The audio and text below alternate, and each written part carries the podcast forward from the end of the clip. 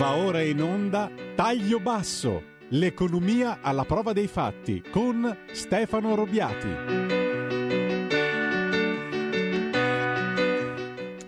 E la linea passa subito a Stefano Robbiati. Grazie per avermi dato la linea e un buongiorno a tutti gli ascoltatori di Radio Libertà. Toccheremo in questa puntata alcuni discorsi che eh, abbiamo in parte affrontato nel recente passato e eh, con una prospettiva un po' diversa, con un occhio, diciamo, del... l'uomo della, della strada che va a leggere un po' alcune notizie che trova su giornali di carattere economico e che possono eh, lasciarlo un po' stupito e cercare di trovare un fil rouge fra, fra le stesse. Abbiamo parlato della ripresa di alcune tensioni inflazionistiche dovute in parte al discorso del rincaro delle materie prime e in parte alla nascita di vere e proprie aspettative ormai inflazionistiche consolidate a livello degli operatori economici. Il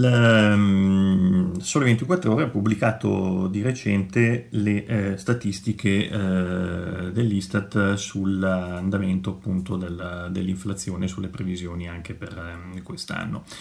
La cosa che è un po' più divertente è andare a cercare di capire come vengono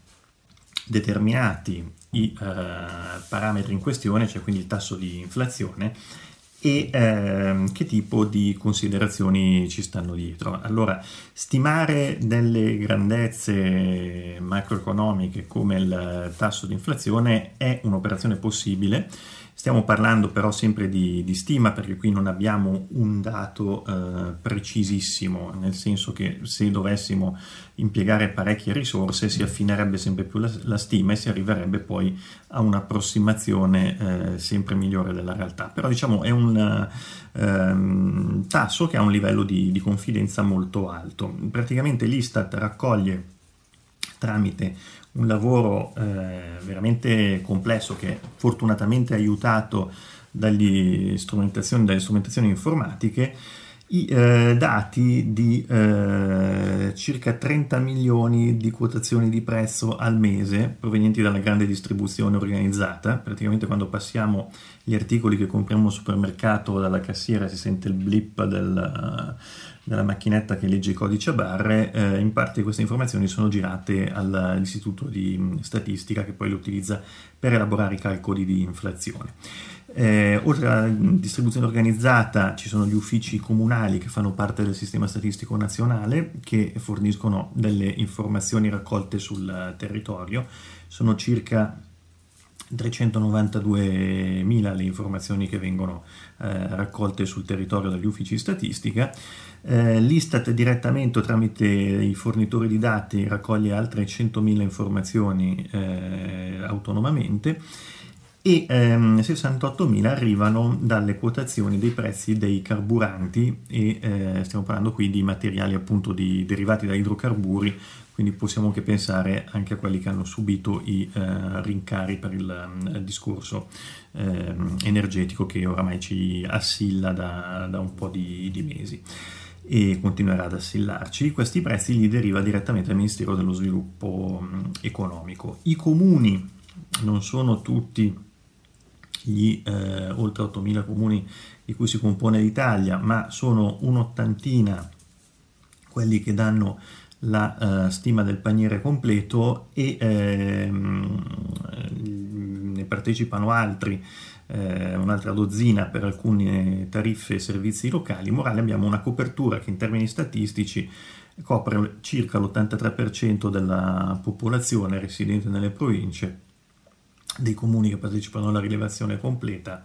e sale al novanta per cento aggiungendo quegli altri comuni che forniscono dei dati un po' parziali. Il paniere cosiddetto è eh, costituito da milleottocento beni. Fin qui abbiamo parlato di cose abbastanza noiose, però mh, il paniere riflette le abitudini di consumo degli italiani. Eh, in parte è vero, nel senso che adesso leggendo che cosa è entrato di nuovo nel paniere, cosa ne è uscito eh, dal paniere per la stima dell'inflazione, vedremo che ci saranno eh, degli oggetti, dei beni che nessuno si sarebbe mai immaginato di comprare fino a due anni fa, e mh, questo è un riflesso un po' delle mutate abitudini di consumo indotte dalla pandemia, sia a livello di eh, risposta immediata alla pandemia, sia a livello di eh, comportamenti di consumo mh, derivati, eh, poi vediamo di capire cosa intendo con questo termine. Il, questa è una cosa interessante. L'altra cosa mh, non molto interessante è che si trovano eh, alcuni prodotti eh, che uno si chiede eh, come mai non fossero mai prima stati presi in considerazione eh, dall'Istat. Quindi diciamo La ehm, dinamica mh, di composizione di questo paniere segue in parte l'evoluzione del, dell'economia, dei comportamenti di consumo delle famiglie. Dall'altro punto di vista considera anche probabilmente dei ritardi, degli errori, dei fenomeni di, di sottovalutazione, credo, di, di modelli di consumo e così via, a meno che si parli di prodotti assolutamente marginali, ma a me non sembra che sia questo. Quindi prendete sempre con le molle queste statistiche, vale a dire si tratta comunque di grandi numeri, di milleottocento prodotti, di una rilevazione che è fatta di migliaia di dati, e quindi sostanzialmente gli errori poi si, si annullano, ma ci sono delle curiosità un po' ehm, singolari. I prodotti che sono entrati no, nel paniere dell'Istat eh, sono, diciamo, quelli legati al discorso derivato comunque dalla, dalla pandemia. Sono la sedia da P C, quindi quelle sedie per poter fare lo smart working un po' più comodo, un po' più ergonomica rispetto alla sedia della sala da pranzo, le, eh, i saturimetri, quegli strumenti che oramai sono diventati diffusi come i termometri quasi nelle, nelle varie famiglie, perché ognuno, eh, poi se qualcuno è un filo ipocondriaco magari si misurava tutti i giorni la eh, saturazione per vedere se era novantasette, novantotto o cento. Eh, la psicoterapia individuale, mh, con tutto il rispetto per chi ha eh, dei mh, disturbi, di forme di disagio, ben venga, mi pare strano che la psicoterapia individuale sia stata introdotta solamente adesso e non eh, anche in passato. Vero è che si parla di eh, effetti della pandemia anche sulla qualità di vita in questo senso, soprattutto sui giovani che sono stati costretti a svolgere un po' di attività da mh, delinquenti degli arresti domiciliari grazie alle varie eh, misure restrittive, che però pare abbiano dato qualche, qualche risultato. I tamponi, i test sierologici, tutte queste cose che nessuno di noi avrebbe mai voluto comprare, e io spero di riuscire a buttare via prima o poi anche quelle eh, mascherine, di non comprarle mai più, eh, però eh, al momento sono dei presidi che eh, sono utilizzati e devono essere utilizzati, e ehm, hanno ehm, anche per i volumi di acquisto che ci sono stati dietro, sono entrati a pieno titolo nel, nel paniere Istat. Ecco, mh, su questi una piccola riflessione. All'inizio c'è stata una grossa speculazione da parte dei rivenditori di questi prodotti, perché sia i tamponi che i ehm, vari presidi, dalle mascherine ai test eh, sierologici, antigenici, annessi e connessi, agli stessi misuratori della, della saturazione, erano venduti a prezzi strabilianti e non si trovavano. Dopodiché Eh, hanno iniziato, come nei primi tempi del lockdown, uno andava al supermercato, non riusciva a trovare una bottiglia di alcol che fosse una, ma eh, dopo i primi tempi sono stati, chiaramente la, la domanda è andata un po' scemando, la, la, l'offerta è diventata sempre più eh, imponente, poi ci sono state anche delle azioni di calmieramento dei prezzi che quindi sono andate un po' ad, ad abbattere Eh, questa componente nel, nel suo peso relativo. Peraltro, appunto, entrano questi prodotti. Poi ci sono quelli che io ritengo ehm, questioni derivate dalla pandemia, cioè mentre il test sierologico ti serve per vedere se hai la, contratto questo benedetto virus, eh, sono stati acquisiti e entrano nel paniere i tappetini da ginnastica e eh, il download dei film.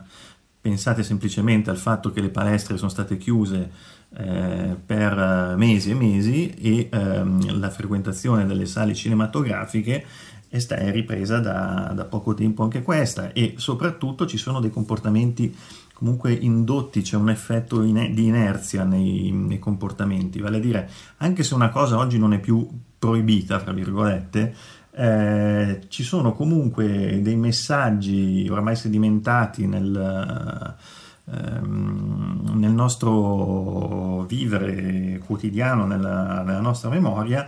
che eh, ci fanno adottare tuttora comunque dei comportamenti di, di attenzione, e quindi magari qualcuno, piuttosto che andare al cinema a godersi su uno schermo il, il film eh, con una serata diversa, eh, se lo fa sul divano di casa propria scaricandolo dalle varie piattaforme che sono disponibili. Quindi abbiamo una sostituzione, diciamo, di parte di economia digitale con quella che era un po' di economia reale, con eh, il cinema, magari ci andava anche la pizza e il, tutto quello che erano gli annessi e connessi, dai popcorn alla bibita e così via. Ehm, vi dicevo, ci sono poi anche mh, alcuni elementi che uno... Mh, che fanno un po' sorridere, perché se si pensa che sono entrate nel paniere Istat le mazzancolle, le ho sempre mangiate, i sostituti artificiali dello zucchero, anche qui faccio parte di quelli che usano il dietor per far finta di eh, non consumare troppi zuccheri, poi magari si mangia due brioche, i jeans da donna, i pantaloni corti da bambino e il trasportino per animali. Allora, qui l'unica cosa che posso... Eh, però a livello di battuta collegare con la pandemia, il fatto che una volta, per poter girare attorno al proprio isolato, dovevi portare il cane a fare i bisogni, magari qualcuno ha eh, comprato qualche animale da com- di compagnia in più e ha avuto bisogno di qualche trasportino per animali, quindi eh, si leggono anche delle, delle curiosità mh, di questo tipo. Allora, finendo il discorso delle battute, eh, è facile, io spero che questo paniere cambi nuovamente strutture, torni su eh, questioni un po' più eh, ordinarie, e che certi presidi, certi prodotti ne escano. Un esempio eh, tipico, non sono prodotti del paniere, ma fa parte degli acquisti inutili e degli acquisti eh, dettati dall'emergenza. La mia storia professionale eh, mi vede attualmente come dirigente di, di un ente pubblico, di una Camera di Commercio. Noi dal primo di febbraio siamo obbligati a verificare il eh, possesso del Green Pass a tappeto da parte del, del pubblico, mentre il pubblico prima poteva accedere, e solamente i dipendenti dovevano essere eh, monitorati a tappeto, poteva accedere liberamente agli sportelli, adesso deve essere munito del eh, Green Pass, perlomeno mh, del Green Pass base. Quindi abbiamo dovuto munirci di eh, lettori, di strumenti, per poter eh, inseguire un po' le norme. Allora, all'inizio i dipendenti andavano eh, campionati o comunque eh, verificati tutti, per cui abbiamo preso dei, le, dei tablet collegati alla rete wifi del, dello stabile dove abbiamo la sede, e eh, controllavamo con alcuni dipendenti, chiamiamoli mh, selezionati mh, non volontariamente, ma Eh, con eh, indicazioni da parte appunto dei loro eh, responsabili, per andare a verificare con questi tablet, con l'app eh, Verifica C diciannove, il eh, Green Pass, e questo l'abbiamo fatto. Poi dopo una settimana l'I N P S ha aperto i suoi canali, e quindi l'ufficio personale trasmette dei flussi informatici sui dipendenti presenti, e abbiamo la risposta direttamente dall'I N P S, e quindi i tablet non sono serviti più a niente dopo una settimana, ma non lo sapevamo prima. Adesso abbiamo installato delle piantane con eh, dei bellissimi lettori per eh, verificare appunto il, il Green Pass. Questi rilasciano al possessore, che deve fare l'operazione in completa autonomia, una sorta di ticket in cui c'è scritto ok, certificazione valida. Su questo ticket viene presentato al, allo sportellista o alla persona con cui questo utente deve interloquire, in modo che fa vedere che ha verificato il possesso della certificazione Covid, eh, Green Pass. Benissimo, eh, questo entra in vigore il primo febbraio. Noi compriamo questi oggetti, non siamo un'amministrazione grossissima, quindi la spesa non è stata neanche eccessiva, ma il tre febbraio viene pubblicato, cioè oggi, viene pubblicato sul Sole ventiquattro Ore che ieri hanno detto eh, che forse, ma eh, non li tiriamo via il Green Pass completamente, ma eh, per trentacinque milioni di italiani, quelli che hanno fatto le tre dosi al momento, oppure hanno fatto due dosi e il Covid e sono guariti, ehm, il Green Pass non, non ha più scadenza. E quindi a questo punto mi sto chiedendo, è vero che qua non si sa da un giorno con l'altro come si muove eh, l'economia, ma stiamo ehm, facendo anche degli sprechi di eh, spesa pubblica, piccoli o grandi che siano, proprio per inseguire queste eh, norme che cambiano alla stessa velocità del virus o alla stessa velocità delle informazioni che vengono trasmesse dai, dai media eh, mainstream. Quindi un giorno abbiamo i contagi a non so quattrocentomila, l'altro giorno sono a trecentomila, poi scendono, scendono i contagi, basta, il Green Pass non serve più o non, non scade più, e eh, tutto quello che è stato fatto, ma non un secolo fa, ma due settimane fa, eh, probabilmente ha rappresentato um, uno spreco. Quindi questo è per dirvi un po' eh, come la digitalizzazione, in questo caso dei controlli, eh, i controlli eh, sanitari, è eh, sì buona, ma ehm, ha dei costi e eh, nessuno può immaginare che, eh, come viene scritto in modo abbastanza pleonastico e eh, direi ipocrita nelle norme, eh, tutte queste cose avvengono a parità di costi per la finanza eh, pubblica, anche perché solo dedicare dei dipendenti a, a controllare queste cose qui vuol dire che il dipendente non farà altro. Ehm, tornando alla, al discorso dell'innovazione, che è un po' il fil rouge di questa mh, puntata, Eh, sul fatto delle modifiche delle eh, modalità di, di acquisto di nuovi beni che entrano, beni che escono, del fatto che parte di queste modalità eh, e di questi beni eh, sono contingenti, quindi si spera che non, eh, non durerà molto l'inserimento nel loro paniere, nel paniere dell'Istat, e il fatto che alcune cose eh, dopo quindici giorni diventano già obsolete, arriviamo a qualcosa che di obsoleto non è, ma che è comunque legato all'innovazione. In una delle prime puntate di questa rubrica avevo eh, trattato il discorso delle monete, mh, delle criptovalute, dicendo che eh, la questione si farà interessante nel momento in cui le banche centrali inizieranno a entrare eh, massicciamente nella produzione di criptovalute. Non ci sarà solamente il uh, Bitcoin o uh, altre criptovalute di questo tipo gestite, diciamo, in modo anarchico dal, dal mercato senza una, una guida. Ecco, l- la banca che si è mossa e che lo sta facendo in modo pesante e lo collauda adesso in... è un'operazione che nasce un po' dal passato, ma che la collauda adesso è eh, la banca centrale cinese. La banca centrale cinese, ehm, la Cina è impegnata con le Olimpiadi invernali, ha emesso uno yuan, eh, la sua valuta, elettronico, che eh, ha testato su un piccolo campione, un piccolo è una battuta, di centoquaranta milioni di persone nelle aree di Shenzhen, Suzu e Hong Kong. Lo ha testato su centoquaranta milioni di persone, vuol dire quasi tre volte la popolazione italiana, e adesso ne lo porta al debutto del grande pubblico con le Olimpiadi, nel senso che alle componenti delle delegazioni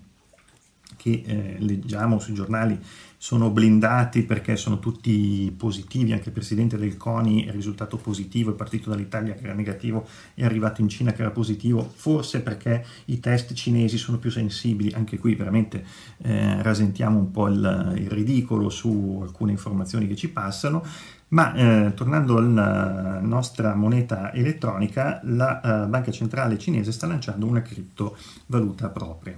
Il, um, l'impatto sarà un impatto pesante eh, sia sotto il punto di vista della diffusione, perché già pensiamo solo alla popolazione cinese, ma poi perché la Cina ha um, già fatto degli accordi di eh, come dire, di reciprocità con alcuni paesi, fra cui Corea, Singapore, Thailandia, quindi paesi comunque del, dell'est asiatico, ma sta cercando di tirare nel discorso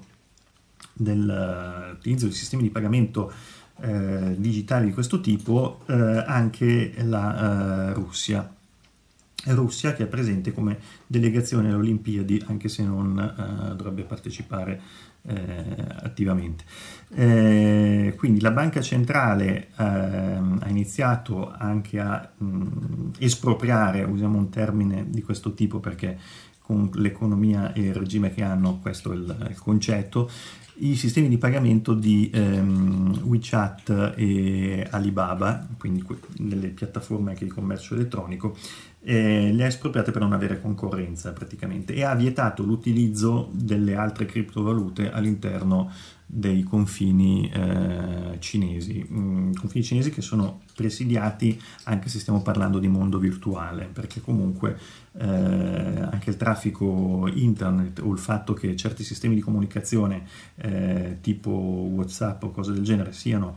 ehm, non permessi o eh, più che controllati dal, ehm, dal regime cinese è una cosa eh, notoria. Quindi l'operazione sta iniziando a preoccupare la, eh, il competitor principale della Cina, il competitor principale sui mercati mondiali come valuta di scambio, cioè il, gli Stati Uniti e il, il dollaro. Da questo punto di vista la Federal Reserve statunitense è eh, alquanto indietro nell'implementazione di una valuta di questo tipo, quindi ci potranno essere delle, ehm, degli spostamenti Eh, non indifferenti a livello finanziario indotti dal, eh, dal prendere piede o meno di questa nuova valuta eh, cinese e da quanti paesi aderiranno a questa eh, modalità di, di scambio. Pensate che uno dei circuiti che vengono utilizzati per i pagamenti internazionali, che sono quelli, eh, intanto ce l'avete anche voi sul vostro conto corrente, avete un codice SWIFT, Eh, bene, la, ehm, Pechino ha ehm, cercato di ehm, creare un suo circuito che si chiama C I P S e sta tentando di tirare eh, dentro anche eh, la Russia, oltre ai paesi asiatici. Quindi ci saranno eh, sicuramente delle competizioni molto forti sui mercati finanziari e sugli strumenti di, di pagamento, che i, i cui effetti li vedremo fra um, qualche annetto. Comunque il debutto avviene con le Olimpiadi invernali. Eh, sempre dalla Cina arriva una notizia, stando sempre sul fronte dell'innovazione, mh, questa è eh, agghiacciante, eh, però i cinesi sono abituati, forse noi europei meno. Eh, sono, è agghiacciante ehm, in che termini? Nei termini che ehm, i cinesi hanno dato dei eh, premi di produzione, chiamiamoli così, il miglior dipendente, poi magari solo una fotografia messa sulla, in sala mensa nel, eh, sotto gli occhi di tutti, del dipendente dell'anno di una eh, società immobiliare cinese, società immobiliare cinese che si chiama Vanke o Vanke, non so se la pronuncia è alla inglese o che diavolo è, comunque Vanke, che, ha, eh, cinque, che fa cinquantatré miliardi di dollari di fatturato, e il miglior dipendente del duemilaventuno su centotrentamila dipendenti che ha la società è un bot, è un software di eh, intelligenza artificiale. Quindi ehm, questa società, ehm, andando a misurare, penso, dei parametri quantitativi, non, vendite piuttosto che operazioni effettuate, piuttosto che risposte a, a chiamate di call center o qualcosa, ha premiato un software, quindi un, un qualcosa che gira su una macchina, rispetto ai suoi centotrentamila eh, dipendenti. Allora questo ehm, vi può dare un po' l'idea di ehm, che cosa può voler dire innovazione. Abbiamo visto che eh, sulle valute mh, può avere certi effetti sistemici a livello di eh, economia, Eh, qui entriamo un po' più nell'ambito della eh, moralità e del, del significato che vogliamo dare alla, all'automazione, a tutto quello che ci viene dietro. Nel senso, stiamo parlando di eh, oggetti che aiutano l'uomo a vivere meglio e a produrre meglio, oppure stiamo parlando di oggetti che diventano competitivi con l'uomo e che eh, vanno a eh, frustrarne la, eh, eh, anche il proprio amor proprio e diciamo la, la propria eh, come dire, eh, autostima. Qui eh, stiamo, eh, siamo di fronte a Ehm, due visioni del mondo, una che è quella eh, un po' meccanicistica e eh, dicevo l'economia non ha pretese di eh, moralità nei suoi ragionamenti, ed è quella del profitto, della produttività e del prodotto, tutto e va bene, e a questo punto può andare bene anche che una macchina abbia una produttività maggiore di un uomo, ma eh, se pensiamo al fatto che Eh, dovrebbero essere questi meccanismi di incentivazione, dei sistemi premiali proprio per smuovere qualcuno che ha una sua coscienza e la macchina al momento non dovrebbe averla, eh, e non ha bisogno sicuramente ha bisogno di energia elettrica, ma non ha bisogno sicuramente di incentivi per lavorare meglio. Eh, aver dato un incentivo alla macchina, o aver detto quantomeno che la macchina è il miglior dipendente che ha questa società, è qualcosa che andrebbe ripensato più in termini fiso, filo, fi, filosofici e di eh, cosa ci, ci aspettiamo dal, dal futuro. Quindi qui dovremmo uscire un attimo dal campo dell'economia e entrare in altre scienze più, eh, un po' più profonde dal punto di vista eh, umanistico. Eh, chiudo dicendo sempre del discorso del digitale che ehm, oltre alla Cina, che fa i suoi esperimenti con le eh, criptovalute, eh, abbiamo anche i francesi che giocano, eh, i francesi che giocano con quella che è Société Générale, Société Générale si chiamava una volta, ed, ehm, una banca che ha emesso dei titoli strutturati, dei, dei bond, che sono delle obbligazioni, Eh, digitali, con, basati, quindi non c'è niente di fisico, sono basati sulla stessa tecnologia che regola le criptovalute, queste catene di, di blocchi per la, il discorso sicurezza, e evitare appunto mh, duplicazioni di transazioni o di, degli strumenti stessi, e è riuscita a far quotare questi tre strumenti sulla ehm, borsa di Lussemburgo. Borsa di Lussemburgo, che pur essendo Unione Europea è una delle piazze finanziarie dinamiche eh, utilizzate a livello internazionale. Quindi ehm, il fatto che eh, ci siano anche prodotti eh, finanziari che, oltre a essere eh, già eh, complessi di loro, Eh, parliamo di derivati, opzioni, quant'altro, E T F e via andare, ne parleremo magari